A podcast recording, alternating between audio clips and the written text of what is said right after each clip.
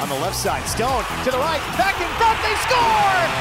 Tic-tac-toe! to Dodonna back to Stone! Because one hour isn't enough. We welcome you back for hour number two of the Vegas Golden Knights Insider Show. Theodore finds Waugh in the slot. An overtime hero against Montreal. Sets it up for Theodore. He scores! Vegas wins in overtime. Shea the. From the Findlay Chevrolet Fox Sports Las Vegas studios and live at lvsportsnetwork.com with your hosts Darren Millard and Ryan Wallace. One timers coming up. News and notes from around the National Hockey League. Uh, bring you up to date with uh, what's happening roster wise with a couple of uh, important teams in the Eastern Conference. So one is a contender, one is on the fringe, and uh, big happenings with both those clubs. Uh, with Wallace, uh, it's with Chapman, it's Millard, all broadcasting from the Fox Sports Las Vegas studio. We also have tickets to give away to Love in just a little bit, and Chapman is not allowed to read that because he got benched yesterday with his execution of the read. So he's going to send me the information on that, which he has yet to do because he's distracted. That's that's what I deal with inside the Fox Sports Las Vegas studio I, is a massively distracted operator of the board. It I'm I'm blaming NHL Network because they they're showing something about Bobby Orr and I just cannot look away from the television when Bobby when they're showing Bobby Orr highlights because it's just incredible watching him score goals. You know what I had to do yesterday, Wallace? Hmm. You're not you're not hmm. in here. Uh, the the TV came on.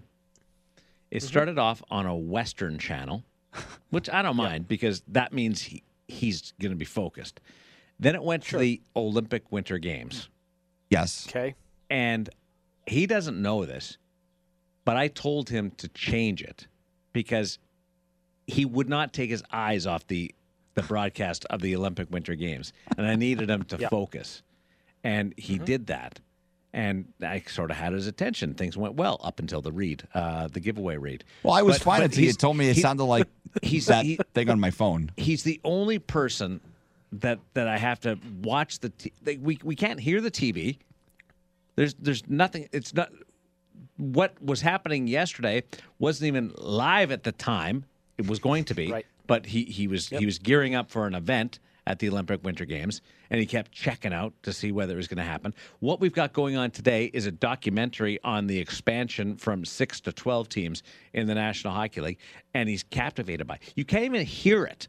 You can't even hear what they're saying. But but the I footage can... is 55 years old, and he can't focus for more than two and a half seconds. I, I like I said, I am mesmerized watching Bobby Orr. And, and it, you're, you're, not even denying it. No, no. So turn the channel. What? To what? To... I don't care, but focus on the show. I'll put the Western Channel back on. Thank you see a couple of bison or oh, something oh, like that walking around. He, he he's not even arguing with me about it. Totally hold on, admits hold on, hold that he's Chapman.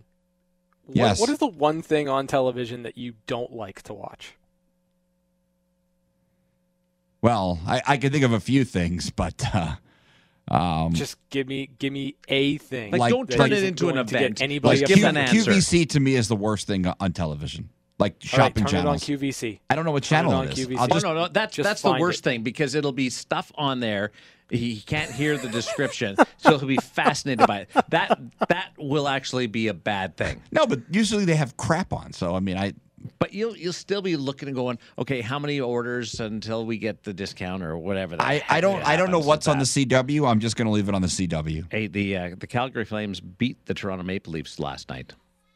Mm-hmm. The the lead the lead in points is down to three games. If Calgary didn't have your attention before, they do now. Games in hand, four for Vegas.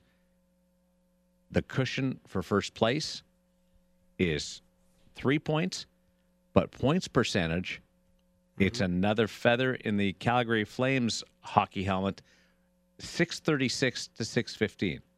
It's close, but mm-hmm. Calgary, again, uh, moves another step closer to uh, being uh, that team that is going to not just challenge, but race Vegas for first place all the way down the stretch. Yeah, to me, it's a it's a two team race for top spot in the Pacific Division. It's the Vegas Golden Knights, it's the Calgary Flames. I'm not moving off of my stubborn stance here that the Calgary Flames are uh, the second best team in the Pacific Division, could potentially be the, the best team in the Pacific Division when it's all said and done. Um, they are better than almost every other team in the division outside of the Vegas Golden Knights. I, I firmly believe that. And I just think when you look at how many home games they have left on the other side of this, yeah, it's going to be a ton of hockey, but um, they're a well constructed, really good hockey club, uh, getting great goaltending, and they've got a phenomenal coach. It, it's going to be hard to. Uh, to see the Flames have too many prolonged periods where they have a lull. So I think it's coming down to Vegas and Calgary. One, I don't think that uh, because it's the Pacific Division is back to normal, and we, have got this this race, and LA's been great, and Anaheim's overachieved this year. Uh, I don't mm-hmm. think we've done a good enough job on this show of paying attention to what's happening in the Central Division. With with the rate of points percentage uh, that Colorado, like Colorado's still in single digits in regulation losses, yeah. and have have just lit up that division. Uh, 11 points ahead of Vegas in the overall standings, and they have three games in hand. Nashville's been good. Minnesota, uh, we've seen uh, a couple of times. But Colorado, in the first half of the season, has laid claim to what uh, you would consider to be the, the, the top seed for the Western Conference. 100% yes. The 778 points percentage, 70 points in 45 games. Yeah. Uh, the fact that this team is 21 2 and 2 at home, like you want to talk about dominance on home ice, that's the Colorado Avalanche. And, and, you know, like we, we spent so much time talking about the Florida Panthers and Florida 23 and 3 on home ice. Like these are two teams that just simply do not lose and do not give up points on home ice. And then, you know, for Colorado, like they barely lose on the road too. Like this is just a, a really good team. Um, 9 0 1 in their last 10 games. Uh, the Avalanche are stacked, and, and you're right. Like they are laying waste to the Central Division, and they are leaps and bounds points percentage better than any other team in the Western Conference right now. And the most impressive part is they've done it without uh, a superstar year from Nathan MacKinnon. They've had others yeah. step up, step up, but Nazem Kadri's top five in, in points. Yeah. Uh, Mikko Rantanen is having an outstanding season. Uh, Gabriel Landeskog is top 25 in, in NHL scoring. But but Nathan MacKinnon, uh, due to being in and out of the lineup, hasn't been that guy. So so what's the big big change? Is it goaltending? Is it just scoring a bunch, which they do? Is it other performances, death performances like Nazem Kadri? Uh, I don't I don't know what it is, but it's hmm. it's another one of those situations where there is a lot of people, myself included, that was waiting for the notice to come out that Colorado is making a coaching change. Yeah. Last year after the loss against the the Vegas Golden Knights. It didn't happen. And what made me say that uh, that I was waiting for the coaching change to be announced was the the tone from the players after that Game Six loss against the Golden Knights. It was not a, a happy group. It was a, a, a frustrated group. Uh, they got uh, they got uh, just controlled. They didn't get beat. They were controlled in that series in which they had uh, the the early advantage uh, up two nothing, and Vegas stormed back and, and won four straight. And I like Jared Bednar a lot. I wasn't sure that he was going to survive that. Joe Sakic, yeah. uh, sometimes the, the decisions that you don't make end up being really good. This is one of those decisions where um, maybe they have a great year anyway, but it's it's impressive how they've managed to mend those wounds that uh, that I, I think that I saw coming off that playoff series loss. Yeah, I I mean, I like I don't think you're wrong there. Like this this Colorado Avalanche team, they are they're finding ways to get it done. And and you know, ultimately it's going to depend on what they do in the playoffs. Like this is a, a team that I think you look at and you say the window's been open now for two or three years. They have not been able to get out of the second round, and where where the Avalanche need to improve this year isn't in how well they play and how dominant they are in the regular season, but whether or not they can get into the third round or make it to a Stanley Cup final. And for Jared Bednar, I, I think continuity is important. I think having having a coach that that is has been through some of that with the team and trying to break through is important. But you know, to me, it's it's going to be interesting because whatever they did this year in the regular season, it doesn't inform much of my opinion on the Colorado Avalanche and Jared Bednar beyond this year, unless they find a way to make it to uh, a conference final or a Stanley Cup final. The game against the Calgary Flames, the Vegas played earlier this week that was a game in which we all agreed the Flames got the attention of the Golden Knights. Statement game, maybe not, but certainly got the attention of Vegas.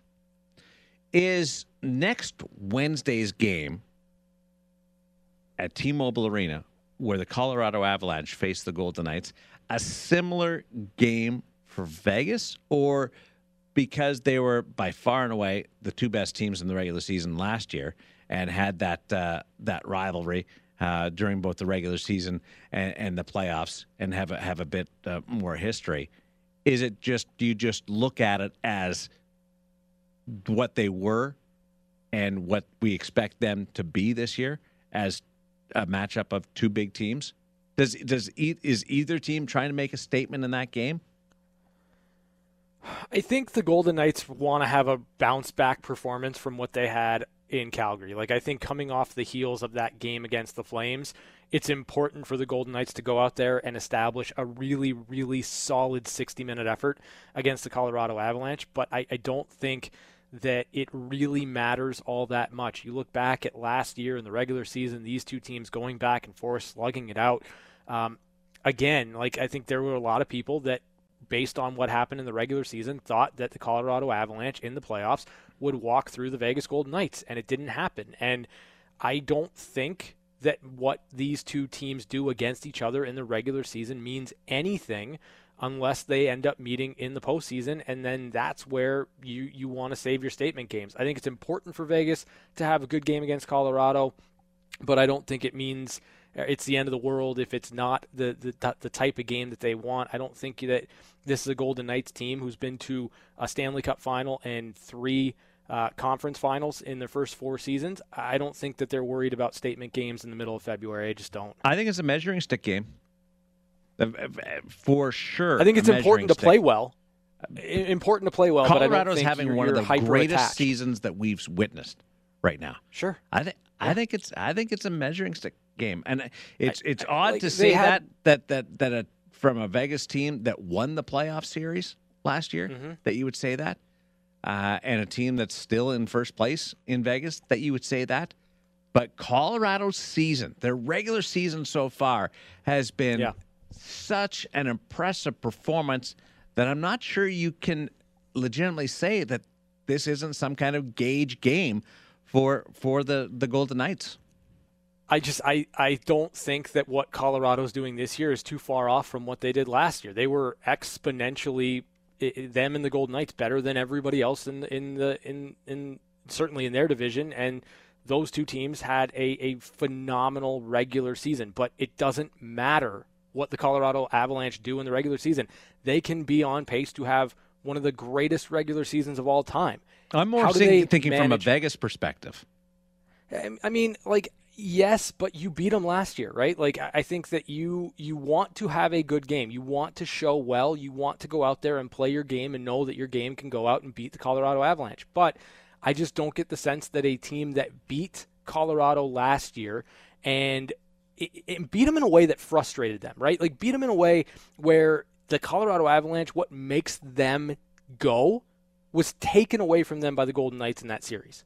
And so if you have that in your back pocket, I just I don't think you're super attached to what the the regular season results are going to tell you. I think you want to play well, but if if, if it's if Colorado wins, I, I don't think that you're super attached to the outcome of the game. No, but you want to know where you are compared to the best. I- And that's that's yeah, where a- that's where it is. to a de- to a degree, but like who knows what the Golden Knights are going to look like on on Wednesday? Like Mark Stone might not be in the lineup. Maybe Jack Eichel's ready to go. So you're talking about oh, do uh, you, do you know playing something that I game. don't? No, I Oh, don't. come but I mean, I'm. Share I don't know share with us. Come on, like it's been it's been reported from quite a few outlets. I think Greg Wyshynski with ESPN was the first one that that said he had heard the the Colorado Avalanche game February 16th as kind of the first available date for Jack Eichel. So my point being is this: Do you want to measure yourself? Sure, but like I, I, don't think you're going to attach much to a game where one, you haven't had a full lineup all season long. Two, you're probably going to be playing without your captain. Three, you might be getting a, a, a phenomenal player into your lineup that hasn't played a an NHL hockey game in almost a year. Like I, I just I don't look at that as as the prime um, measuring stick situation. Later on, when these two teams meet again, maybe, but this one isn't it for me. So why is Colorado so good? Uh, I'm not going to say it's only Cale Makar, but like when you've got a, a defenseman on pace for 34 goals um, and, and better than a point a game, and a guy that can control every aspect uh, defensively, offensively, uh, doesn't get tired, doesn't come off the ice, just a phenomenal hockey player. Um, I, I think it, it, it kind of starts with their mobility on defense. Um, you know, Darcy Kuemper's been fine. Like he's been good. Pablo Francouz has been good in net. And, you know, you mentioned Nathan MacKinnon not necessarily having a, a Nathan MacKinnon type season. He's in and out of the lineup, injuries, he's been dealing with it. But, you know, what's funny about it not being a Nathan MacKinnon type season, uh, you're looking at a player that's got 43 points in 31 games and 34 assists, like not scoring the goals, but is well over a point a game player, and and that's that's not up to his standards. Um, Nazem Kadri coming out of nowhere, Gabe Landeskog, I, I love as a player. I just think that they're a well constructed team. Like they lost a bit of depth for sure, but when you have a career year from Kadri like you're getting, it kind of offsets the depth that you lost in the in the off season. Um, they're just good. They're just a really good hockey team with elite skill up front, elite skill on the blue line, and they've got enough goaltending uh, that their skill can can get them out of situations if they need to. Do we agree that Vegas and Colorado are the two best teams in the Western Conference with healthy lineups or healthier lineups? I would I would say that's that's probably the case. Yeah. So Chapman, I'm going to ask you this question first because you haven't been paying attention, so it'll it'll be perfect uh, in the sense of Fresh. You'll be fresh. All right. The best player on the Vegas Golden Knights is Jack Eichel. the best player on the Colorado Avalanche is Cam Hmm. not Nathan MacKinnon. No, I think Cam Makar is, is surpassed Nathan MacKinnon as the best player on the Colorado Avalanche. The player Colorado can least do without. May surprise you, but I'm going to go Nazem Kadri. We saw what a difference it made in that playoff series last year when he wasn't there. I don't. I I wouldn't make the case, but I do think someone could make the case that maybe Colorado is a little bit more competitive in that series if he's not suspended. Oh yeah, depth at center. It's look look at what he's doing now. The player Vegas can least do without. Alex Pietrangelo. Hmm. Actually, you know what? I take that back. Robin Lehner. This team will not win in the playoffs without Robin Lehner. Hmm. I don't, I don't know whether there's a, a firm answer to that question. No, I, I, I, I'm, I'm going. I'm still going back and forth because I, I think goaltending is is very, very important. But I think not having Mark Stone in the playoffs would, would be hugely detrimental. I mean, there's a, there's a lot of different directions you can go with that. I think until you see Jack Eichel in the lineup, you can't answer that question. Right? Like when I look at the Golden Knights and kind of how they're constructed, and, and, I think it's been kind of proven out over the course of, of this this season with all the injuries they've they've dealt with. The way that this team is constructed with depth down the lineup, I, I think that you can get by without players in your lineup. Like they were able to get by without Mark Stone and Max Pacioretty and William Karlsson in their lineup. With the Colorado Avalanche, you're kind of seeing a similar thing in which they've been able to at times get by without Mikko Rantanen in the lineup. They've been able to get by without Gabe Landeskog, without Nathan MacKinnon. Does their high end skill take a hit? Yeah, but they were deep enough, especially last year, to kind of go through those those periods without those players.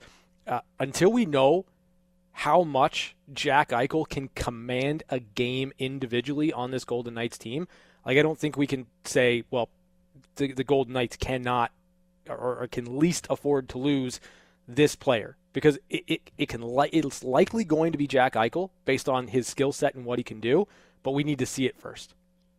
I agree, Jack Eichel, and I asked you those questions because I was really curious to see what a fan answer would be, and I consider you Chapman a fan. I, I, do. I, I, I think you come at it from from that perspective, and and I like to to lean on that that angle. The best player for the Golden Knights instantly becomes Jack Eichel. He will be yeah. the best player that's played for this franchise when he when he light, lines up. The best player for the Colorado Avalanche, I will go back to Nathan MacKinnon. Mm-hmm. With, I mean, Cale Makar. I just had the conversation with Paul Coffey, and he loves Cale Makar. Thinks he's uh, uh, unbelievable, and he's he's a game changer, and he can do so many different things. he's dynamic, and uh, will win Norris trophies. But the best player is Nathan MacKinnon. The player they can do least do without, yeah, maybe it is Nazem Kadri. But I don't know whether there's a definitive answer on the Vegas side to that question because of the way this team has built. And it might end up being Jack Eichel. I just don't know because I haven't seen him play for, for this team. Mm. It should be Jack Eichel, but is it the energy and leadership of Mark Stone? Is it the consistency and the minutes of Alex Pietrangelo? Is it the release of Max Pacioretty? Is it the penalty killing of the Misfits? Is it the way that Shea Theodore can raise the level of his game? Or is it the goaltender? But I I find it interesting that goaltending didn't jump to the forefront of either team, mm-hmm. which is unusual in the game of hockey. Well, I think these two teams are are so deep and built so differently than maybe the traditional Stanley. Like with Tampa, I think immediately it jumps out and it's Vasilevskiy when you look at the Lightning. Like yeah, I, I he's the best goalie in the world. They won a Stanley Cup without their captain. Yeah. So I think with them it's an easy, maybe not an easy, but who's think, going to be a Hall of Famer? Yeah, Stamkos is yeah. phenomenal. But I think with them it, it jumps to the front of the conversation. Whereas with Vegas and Colorado, two really good goaltenders, but I wouldn't say that they're two of the elite goaltenders in the league. I mean, they're very high on the list, but I think there's probably a couple of guys that, that are ahead of them. I mean, I would argue that they're elite, but there's a there's a clear difference between Andrei Vasilevskiy and everybody else, right? Like we we talk about Connor McDavid as a generational talent, right? Like he he has the ability to do things that other people just simply cannot do. The same is is is what you say about Andrei Vasilevskiy. He's a generational goaltender, and the reason that it, it comes to the forefront for Tampa is because he's a generational goaltender that they have every other team in the league wants an Andrei Vasilevskiy. They just they don't grow on trees. They're not readily available all the time. That's what makes Tampa so unique is that they have Vasilevskiy and they have everything else. Elite defensemen, elite forwards, and they win championships because they have elite, elite, elite players at all three of those positions. Great conversation. If you disagree with us, let us know on Twitter and social media. It's Magnum 702, Ryan the Hockey Guy, or at Darren Millard. Uh, when we continue, news and notes from around the National Hockey League, some uh, roster updates for you. Uh, one will benefit the team, and the other certainly will not. It's the VGK Insider Show on Fox Sports Las Vegas. Maybe a two on one. Pietrangelo gets it. He shoots. He scores. It's time for one timers. One timers. Short-handed goal. Alex Pietrangelo. Quick looks at some of the biggest stories of the day on the VGK Insiders Show.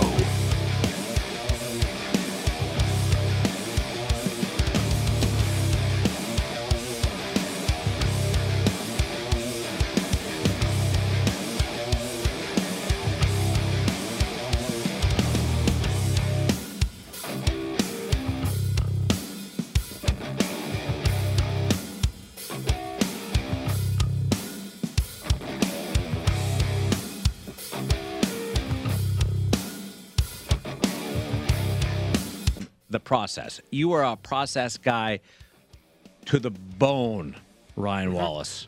Will you move off just important to win? Um, Yeah, they have to win at all costs. I, um, however, I think um, people are clamoring to see this Oilers team uh, play or, or, or look different in some way. Um, the result comes first, but the process has to improve. They're one of the great entertaining teams in the NHL. And it's weird that everybody's sitting around going, but can they win a 2 1 game? Can they win a 2 1 I- game? I- Nobody wants to see a 2 know, 1 game. You know what? Like, I- and I'm the one that asked Gene yesterday. Like, do, do you think that that's something that needs to happen? As much as I am a process guy, and we've it's well documented, I don't care about the process with Connor McDavid and Leon Draisaitl. I want them to be awesome, right? Like, I just want them to be them and lean into it and use that and hone it as best you can. Like, I'm not super inter- I, i- interested if Connor McDavid tries to turn himself into a Selke candidate. I don't care. I want them to play and, and put up points and, and threaten some scoring records. I do. But they also want to win championships. And to win championships, you got to put it all together collectively as a team, and that hasn't happened yet for the Oilers. So uh, results, then process. If they try and win then 2 1, they're sunk. Kaapo Kakko expected to be out at least another month with an upper body injury. Wonder what that does to the New York Rangers when it comes to the trade deadline. I mean, I I would argue that the New York Rangers are looking for uh, something to fortify their lineup, and uh, yeah, you're you're right. Like because I I think Kakko's kind of one of the guys you might utilize to move in order to bring something back that helps you immediately. Um, that all said. Um, I don't know. It'll be interesting to see what the Rangers do going into the deadline for sure. Evgeny Malkin expected to play on Sunday out of COVID protocol. Look out. Yeah, buddy. Pittsburgh Penguins uh, getting on. Patrice Bergeron day to day for the Bruins, upper body injury. That's the head. Uh, they're going to be very cautious uh, with him as uh, he was uh, injured in that Pittsburgh Penguins game. Did not play in the 6 0 loss to the Carolina Hurricanes, in which we heard that great Brett Pesce goal. Scores! Uh, so uh, they're taking their time with uh, one Patrice Bergeron. Uh, the uh, the suspension to Brad Marchand has been handed down. We know it's six games. Today we learned that Brad Marchand is going to appeal that suspension for roughing and high sticking. I, have never, Yep. I've never seen a suspension for two things like that. I, it, I just clued into that Yep. uh, because he punched Yep. Tristan Jarry and then he threw his stick in the face of the Pittsburgh Penguins goaltender Tristan Jarry. Uh, there's there's precedent here for knocking things down. Earlier this season, Jason Spezza was suspended six games for kneeing in a game against the Winnipeg Jets. That suspension was more than halved, down to two games. Now Spezza has a very clean history. That was a little excessive given his history, the six games. Still think it should have been more than than two because it was vicious and dangerous. I, I don't think what Brad Marchand did was vicious or dangerous. It was dirty and uncomposed, but it wasn't Yeah. vicious or dangerous. Yeah. I, I think this one's got a chance to be knocked down from six games. Okay. Um. So call me, call me. Uh, you you called me soft, and that's fine. Like I, I don't I don't care. It's it's whatever. Um, Call you a lot of the things. more I've, yeah, I know, I know. The more I've looked at the play, the more I've watched it. Like I'm not a fan of the stick work after. Um, I'm a little bit less peeved about the punch than I was initially, like initial reactions, and I don't know if that's because I, I'm I'm spending too much time with you, um, or turning into a Neanderthal just like you are, uh, but I feel like part of it has to do with Brad Marchand speaking to the media today, uh, because there's something self-aware about Brad Marchand and, and something about how this guy seems to, when he does something like this, become likable in a sense. And, and I'm going to read you one quote from today from Brad Marchand that essentially turned my mind around on whether or not he should have been suspended for six games. In speaking directly about the play, was it stupid? Of course it was stupid. I'm not denying that. I absolutely should not have done it. But suspension worthy? I don't think so. There's just something about Brad Marchand's ability in this moment to just say, yeah, it was dumb. Of course it was dumb. Everyone knows it was dumb. I don't know. He won me over there. He's a likable guy. He he really is. And and like as as much as I want to imagine Brad Marchand of 4 or 5 years ago, I just can't. Hmm. I just He, can't. he also went on to say the only reason he got six games is because of his history. Yeah, Yeah, yeah. yeah. that, That's that's why it was an in-person hearing, is because of the That's repeat why- offender status. So, so saying It- that it- doesn't really get you out of out, out of trouble and shouldn't lessen the penalty. It's just an acknowledgement of why you're in that situation. But I, I, I think it gets knocked down by a couple. I I would I would guess it'll all like all things being considered. I- I think it's either a three or four game suspension when it's all said and done. I think I think you're right there. He was his his his uh, defense was well, Jarry's well protected. yeah, he's got a helmet on. Yeah. Uh, was it stupid? Yes, it was stupid. Come on, everyone's done stupid things. Come on. Phil- Philadelphia Flyers have lost Sean Couturier for the season after he had back injury on Friday. General Manager Chuck Fletcher saying this was not an issue coming into the year, but he started having uh, some uh, encounters with pain in the fall and discomfort in the fall, and he tried to battle through it, tried to do things non-surgically, but he is out for the year. The Flyers, this is this is why it really kills the Flyers in any chance to rally. 3 11 and 3 without Sean Couturier, one of their uh, best uh, defenders, uh, two way center, uh, but certainly their, their number one center, uh, signed a $62 million contract extension uh, coming into this year. So that, that that's just devastating to any hope that the Flyers are going to be able to come back and make a charge at this. they weren't with Couturier in the lineup. Like this season's done Mm-hmm. for the Philadelphia Flyers. Done, like completely done. I think we all recognize and understand that. So I, I think it makes sense for Sean Couturier to get right, to get healthy, and uh, come back next year and try to be part of the solution moving forward for the Philadelphia Flyers. So one out. I wonder what that means to others on the Philadelphia Flyers and their status. Busy trade deadline. Yeah. that. Yeah, absolutely. Uh, who you guys taking in the uh, Super Bowl? Ooh. Who, um, no, you know what? I don't even. Let me rephrase that. Who are you cheering for in the Super Bowl? I think it's it's hard not to cheer for Joe Burrow. So like I'm I'm going all in on the Cincinnati Bengals. Are you? It's happening? Oh yeah. Chapman. I'm with I'm with Ryan. I, I really like Joe Burrow. I went to go see them when they played the uh, the Raiders here in November. I became a big fan of him that day Why? Because I, I just like the way he played. I like his moxie. I, I like the fact that he's mobile, but he's not the fastest guy. But he's not afraid to tuck it and run. He's got a he's got a big arm. I I I, I don't know. I just enjoy watching him play. I, I- him and Justin Herbert are, are two guys that I really enjoyed watching this year. And uh, on another show I was on, I picked the Bengals to make some noise after they beat the Raiders. I said they're they're going to make some noise. Watch, and and I kind of got clowned a little bit, and I said, and here I am. I get to kind of pat myself on the back. I'm not going to give up on them now. They've made me look good. So I don't believe you. Never miss an it's all. opportunity. You know what? that. It's I. I will pull the videotape. Videotape. Well, the the the, the audio Jeez. of it. Yeah, not videotape. The audio of it.